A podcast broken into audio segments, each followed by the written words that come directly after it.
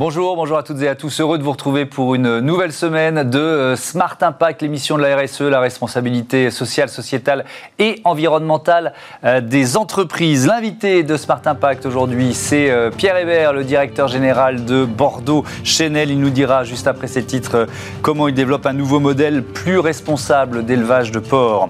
Notre débat portera sur le gaz vert, quelle est sa définition? Et puis surtout comment accélérer sa production? Vous verrez ça tout tout à l'heure. Et puis dans Smart Ideas, on va découvrir ensemble Equator. C'est un fournisseur indépendant d'énergie renouvelable. Euh, l'entreprise vient d'être certifiée euh, Bicorp et prépare son entrée à la Bourse de Paris. Voilà, Smart Impact, c'est trois thèmes et 30 minutes pour les développer tout de suite.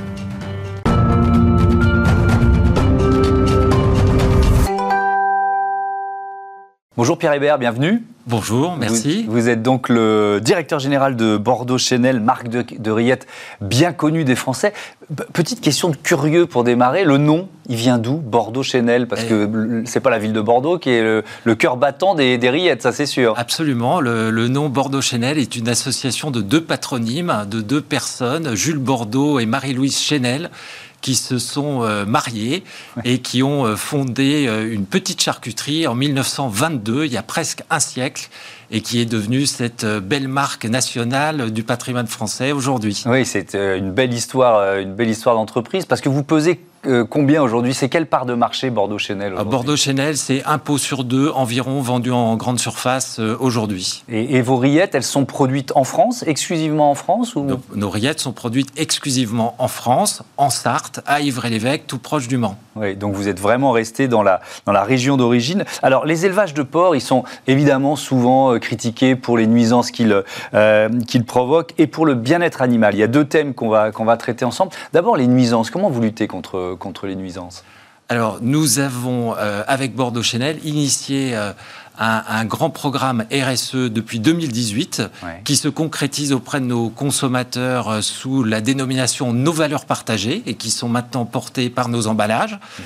et qui se manifeste sous une contractualisation directe avec les éleveurs qui pèse aujourd'hui déjà 35% de nos approvisionnements. Mhm.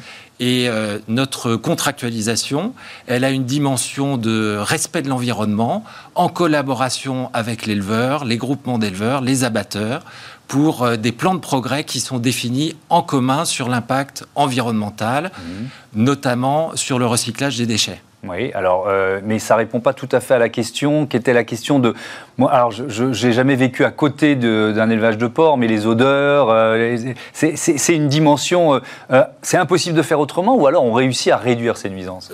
On peut réduire toutes les nuisances, bien entendu, comme Borno Chanel le fait pour sa propre activité depuis 2015. Mhm. Mais ces élevages peuvent réduire leur impact en consommation énergétique, leur impact sur le recyclage des déchets, et euh, c'est ces deux dimensions en particulier que nous travaillons au travers de notre contractualisation. Avec ce, programme, donc cette démarche Nos valeurs euh, partagées. Alors pour le bien-être animal, c'est aussi une question majeure. Évidemment, les élevages en général sont euh, régulièrement la cible d'associations. Et, puis je pense que c'est, y a aussi une volonté tout simplement des, marques et dans ce partenariat avec les éleveurs de faire progresser le bien-être animal. Comment vous y attelez?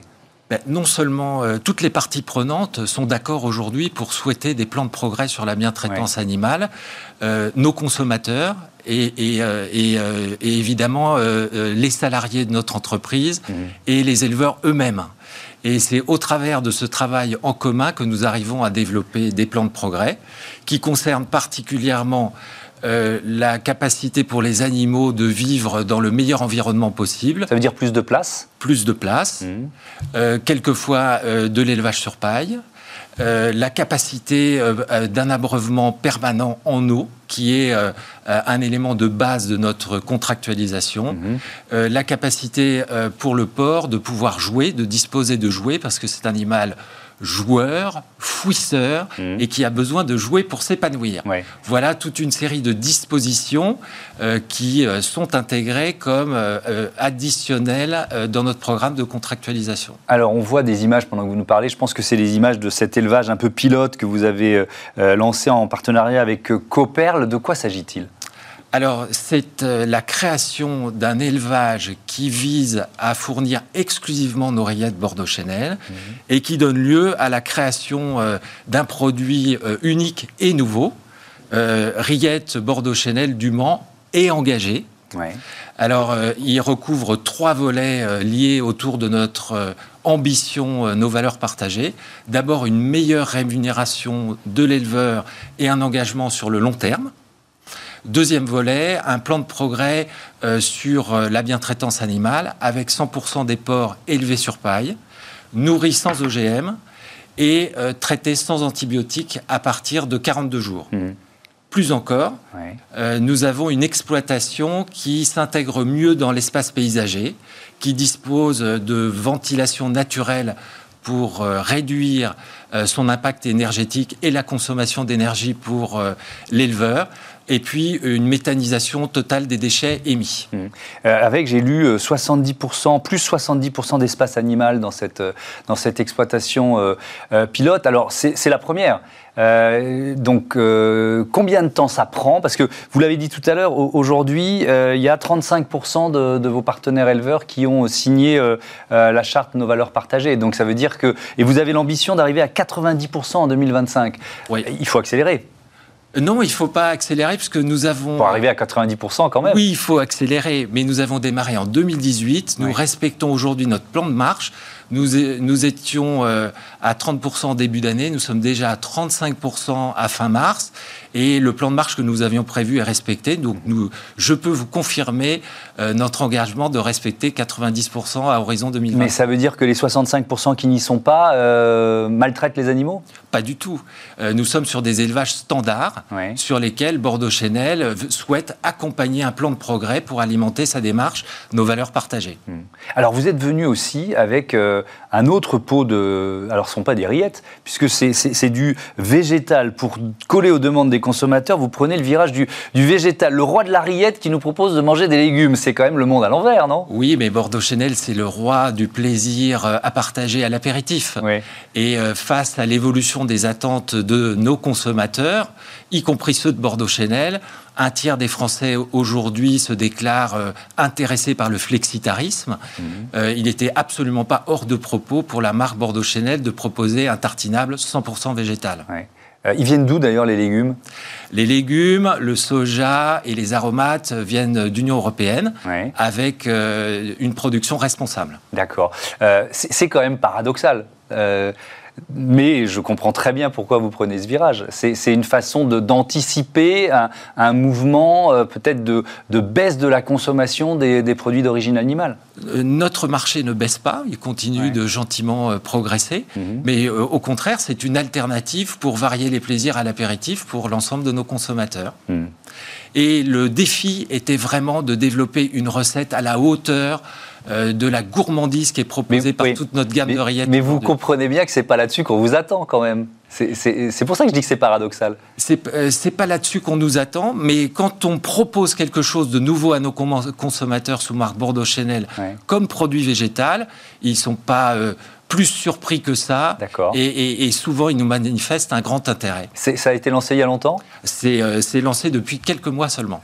Et le premier bilan est bon? Le premier bilan est bon parce que nous avons une satisfaction de gourmandise qui nous est euh, renvoyée par nos consommateurs qui est très élevée. Hmm. Alors, on, va, il nous reste une minute pour, euh, pour peut-être donner deux, trois détails sur le, les objectifs de réduction de, de l'impact environnemental. ça suppose quoi en termes d'investissement? Parce que ça, c'est un programme de longue durée aussi ça, alors, euh, ça suppose des investissements lourds, notamment au travers de la nouvelle usine Bordeaux-Chenel qui a été créée il y a deux ans à Ivry-l'Évêque et qui vise à une réduction majeure de son impact environnemental par rapport à notre ancienne usine. Par exemple, notre émission de gaz à effet de serre a été réduite de 60% par rapport à 2015 et nous visons euh, euh, le zéro impact à horizon 2030. Merci beaucoup, merci Pierre Hébert, à bientôt euh, euh, sur Bismart. Euh, on passe à notre débat. Vous avez évoqué la, la méthanisation, mais justement notre débat, il porte sur le gaz vert.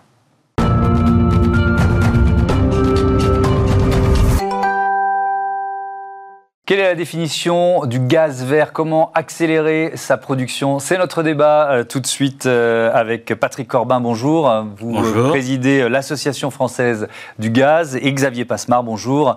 directeur biométhane chez GRDF. une définition, tiens, pour commencer. Patrick Corbin, c'est quoi le gaz vert? Le gaz vert, c'est un gaz euh, qui n'émet pas de CO2. Mmh. Bien entendu, quand on parle de biométhane, il en émet lors de sa combustion, mais en fait, il a été produit par une matière qui a capté quasiment le même CO2 qui a été émis lors de la croissance des plantes qui sont mis dans le méthaniseur pour produire ce biométhane. Donc c'est vraiment 100% la méthanisation, le gaz vert? Ce n'est pas 100% la méthanisation, le gaz vert. En plus du biométhane, mm. il y aura demain la pyrogazéification, mm. où l'on pourra faire du gaz à partir de déchets de type bois de palette ou autre, mm. de gazéification hydrothermale pour des boues, et de manière peut-être encore un peu plus futuriste, certains pensent beaucoup à pouvoir demain récupérer euh, le méthane qui euh, serait transformé depuis des algues. Alors on va peut-être se concentrer sur ce qui existe euh, effectivement aujourd'hui. Xavier Passemar, c'est quoi les atouts du gaz vert? Alors les atouts du, gaz vert, bien entendu, euh, c'est d'abord de fournir une énergie renouvelable, comme euh, on, vient d'en parler, avec, pour vous donner un ordre de grandeur, dix fois moins de gaz à effet de serre que le gaz fossile. Donc ça, c'est, je dirais, le, premier atout.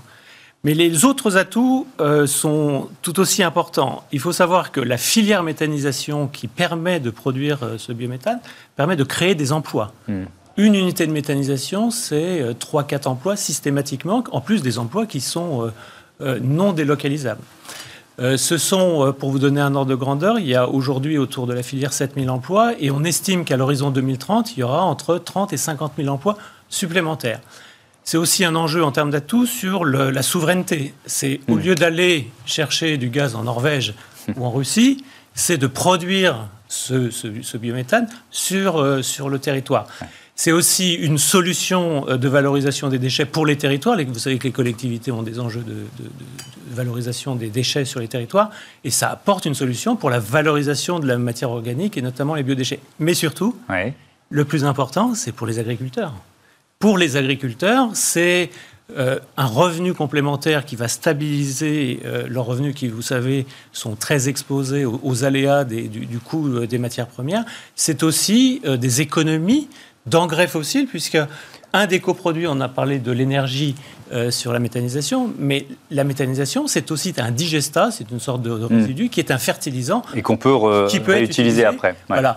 Donc il y, a, il y, a, énormément, et par rapport à d'autres énergies renouvelables, la méthanisation a cette particularité de non seulement apporter une solution au niveau énergétique, une mhm. solution renouvelable, 100% renouvelable, mais aussi d'apporter euh, un soutien aux acteurs du monde agricole dans le cadre de la transition. Est-ce que c'est l'avenir de la filière qui se joue, euh, Patrick Corbin? Parce que le, gaz naturel va être euh, progressivement banni des logements neufs. C'est une réforme du gouvernement que vous combattez, que vous critiquez, cette nouvelle réglementation environnementale. pourquoi, vous la, pourquoi vous vous battez contre cette réforme? On voit bien pourquoi, parce que vous représentez les, la filière du gaz, mais, mais avec quels arguments? Aujourd'hui, nous avons parfaitement compris qu'en 2050, il n'y aurait plus de gaz naturel hmm. sur le territoire français. Et donc, aujourd'hui, notre bataille, c'est que le gaz renouvelable remplace peu à peu ce gaz naturel dans les réseaux entre aujourd'hui et 2050. Donc quand je dis survie de la filière en jeu, c'est vraiment ça? C'est absolument ça. Hmm. Et pourquoi on se battait On se battait pas pour que le gaz naturel vienne dans le logement neuf. On se battait pour que le biométhane soit reconnue comme une énergie décarbonée pour le logement neuf et permette de continuer à utiliser sa chaudière en souscrivant des contrats d'achat de biométhane. Est-ce que vous obtenez gain de cause sur cet argument? Aujourd'hui, à date, nous n'avons pas obtenu gain de cause. Mais je vous vois un petit sourire, donc vous êtes optimiste quand même Vous espérez que ça va passer? Non, on est, on est relativement pessimiste, mais au moment où je vous parle, le décret n'est pas encore paru, mhm. hein, même si nous sommes relativement pessimistes. Et euh, ce qui nous rend optimistes, euh, tout à l'heure, Xavier a indiqué les atouts du biométhane. Le biométhane, il a aussi un autre atout. C'est que c'est la seule énergie renouvelable stockable. Et quand on dit énergie renouvelable stockable, ça veut dire énergie renouvelable qu'on peut utiliser quand on en a besoin. Et ça, c'est important pour les pics d'électricité, les pics de consommation d'électricité. Vous dites qu'il y a un risque de rupture euh, euh, d'usage de l'électricité plus important si on bannit le, gaz des logements neufs? Aujourd'hui, quand on parle de pic d'électricité, on parle d'un pic de l'ordre de 95 gigawatts. Hein. La pointe du réseau gaz en plein hiver, c'est 130 gigawatts.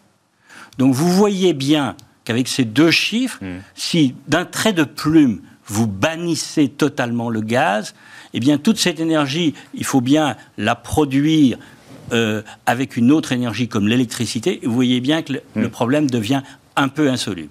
C'est un peu caricatural, mais vous voyez bien qu'on ne peut pas bannir le gaz comme ça d'un trait de plume. Alors, donc ça suppose un développement euh, euh, rapide de, la, de la méthanisation. Ça représente quoi aujourd'hui le gaz vert chez GRDF par rapport, par rapport au total? Alors, on va parler du, gaz vert euh, dans, sa globalité. Pour vous donner un ordre de grandeur, il y a à peu près en France, et d'ailleurs ça fait l'objet de, quelques articles sur le sujet, il y a à peu près 1000 méthaniseurs en France. Ce qu'il hmm. faut savoir, c'est qu'il y, a une filière, on va dire, un peu ancienne, qui est la filière de, méthanisation en cogénération, c'est-à-dire la production d'électricité verte. Celle qui nous intéresse plus particulièrement, nous, au niveau GRDF et les autres opérateurs de réseau, c'est celle qui consiste à transformer ce biogaz en biométhane, c'est une sorte de, mmh. euh, de, biogaz sur lequel on a retiré l'eau et le, dioxyde de carbone, et qu'on injecte dans le réseau et qui vient en remplacement du gaz euh, euh, qu'on importe. Cette filière, elle est plus récente. Les, premiers tarifs de, soutien public datent de 2011. Et donc aujourd'hui, au moment où on se parle, on a 234 unités de méthanisation.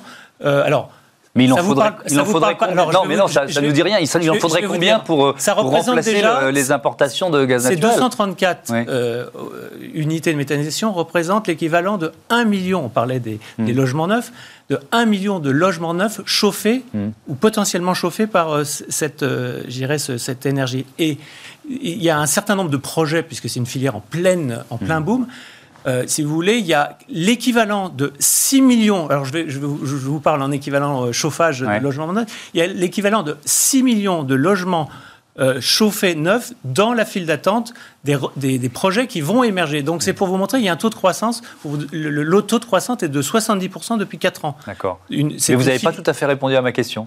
Qu'est-ce que ça représente aujourd'hui par rapport au total de la, de la consommation de gaz 0,5%.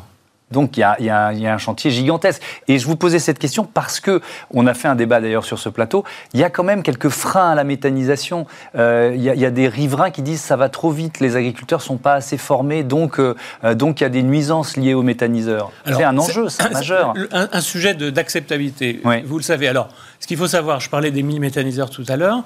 Euh, il y a très peu de problématiques en réalité une fois que les, méthaniseurs sont en place. Pour autant, pour les nouveaux projets, hmm. et c'est légitime, c'est une évolution sociétale normale, c'est normal que les gens se posent des questions. Bien sûr. C'est une filière neuve. Et, à un moment donné, il faut absolument que les porteurs de projets qui, vont sur un territoire, qui vont s'installer sur un territoire, qui vont créer une activité nouvelle, entrent en dialogue avec les riverains. Et quand on parle de professionnalisation, c'est aussi euh, ce dialogue-là qui doit être instauré très rapidement sur les territoires pour convaincre pour expliquer pourquoi l'opération va faire du sens, quels sont ses bénéfices, mais aussi quelles sont euh, parfois ses nuisances, parce qu'il ne faut pas se voiler la face. Il y a aussi, comme toute activité, mais ce n'est pas lié à la méthanisation, il y a aussi des, nuisances à gérer. Mais la, clé de tout ça, c'est le dialogue sur le, sur le territoire. C'est le dialogue avec euh, les parties prenantes. Et un peu la formation des agriculteurs aussi, parce que c'est un nouveau métier. Hein. Alors c'est un nouveau métier. Vous voyez qu'on est un petit peu à cheval entre le, le monde de l'agriculture et le monde de l'énergie. Le mm. monde de l'énergie est un monde de spécialistes. Et en effet, il y a une montée en puissance, mais qui, est en train de se faire. Il y a un label qui, vient d'être, qui a été mis en place qui s'appelle le Calimeta, qui est un label qui est donné au bureau d'études aux constructeurs pour accompagner les, les, les, les, porteurs de projets. Mais dans le futur, il y aura aussi des, évolutions sur ce domaine-là, avec euh, des formations qui vont être mises en place pour aider les agriculteurs qui existent déjà et qui vont se développer. Mmh. Mais comme vous l'avez dit, la filière est jeune. Et ben voilà, merci beaucoup. Merci à tous les deux d'avoir participé à, ce débat. À bientôt euh, sur Bismarck. Tout de suite, on passe à Smart Ideas. D'ailleurs, on va continuer de, parler de la euh, transition énergétique avec Equator. Smart Ideas avec BNP Paribas. Découvrez des entreprises à impact positif.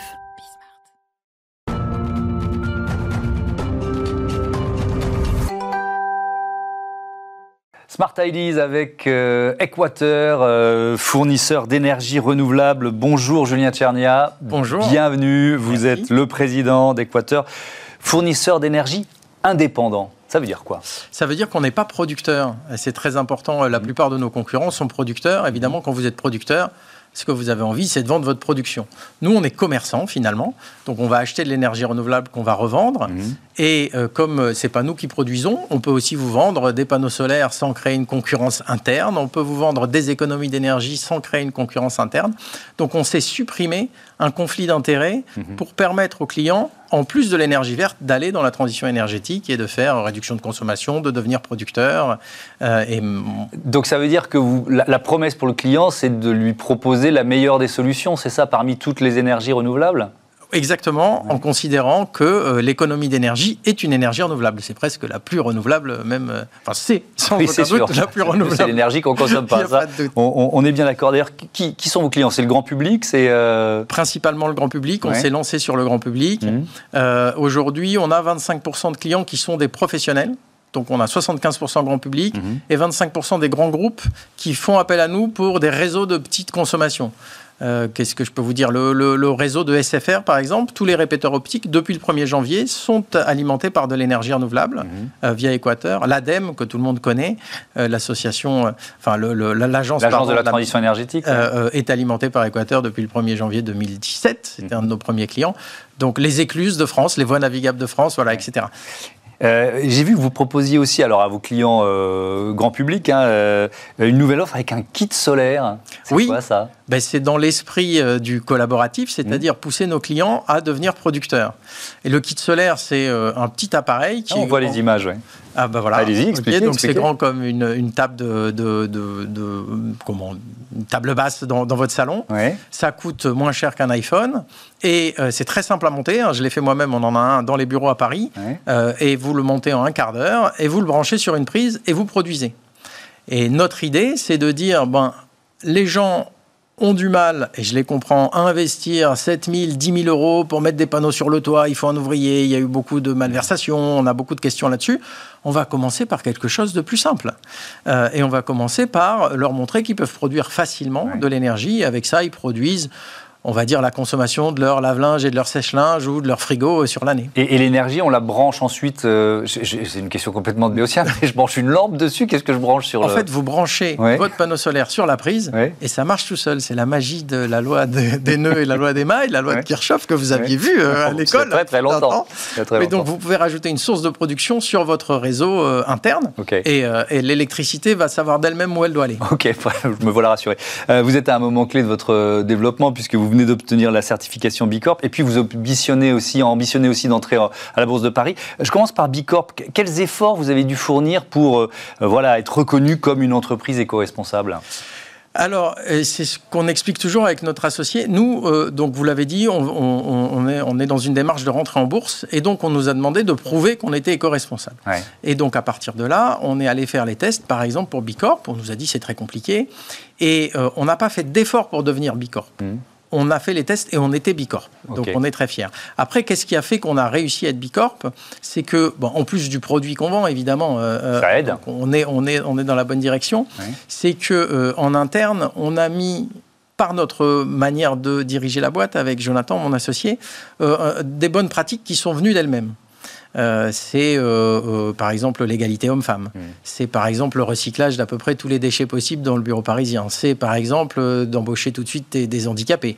C'est d'avoir des référents vélo pour faciliter les, les mobilités douces. Mmh. et donc tout ça, on l'a fait par conviction. Et alors, je vous interromps parce qu'il reste moins d'une minute. Pourquoi vous voulez rentrer en bourse? Qu'est-ce que ça change? Nous, aujourd'hui, ce qu'on veut, c'est faire de la croissance. Mm. On a maintenant 300 000 compteurs pour pouvoir avoir un impact réel sur la transition énergétique, il nous faut plus de clients. Et il y a un moment, pour avoir plus de clients, il faut quand même de l'argent pour se faire connaître, mhm. entre autres, et puis développer les nouveaux services dont j'ai parlé. Merci beaucoup, merci euh, Julien Tchernia. Bon vent à euh, Eckwater. Voilà, c'est la fin de cette émission. Euh, vous pouvez nous retrouver sur les box et les diffusions, les horaires, c'est 9h midi, 20h30 ou alors 24h sur 24 sur bismart.fr. Salut à toutes et à tous, c'est la chaîne des audacieux et des audacieuses.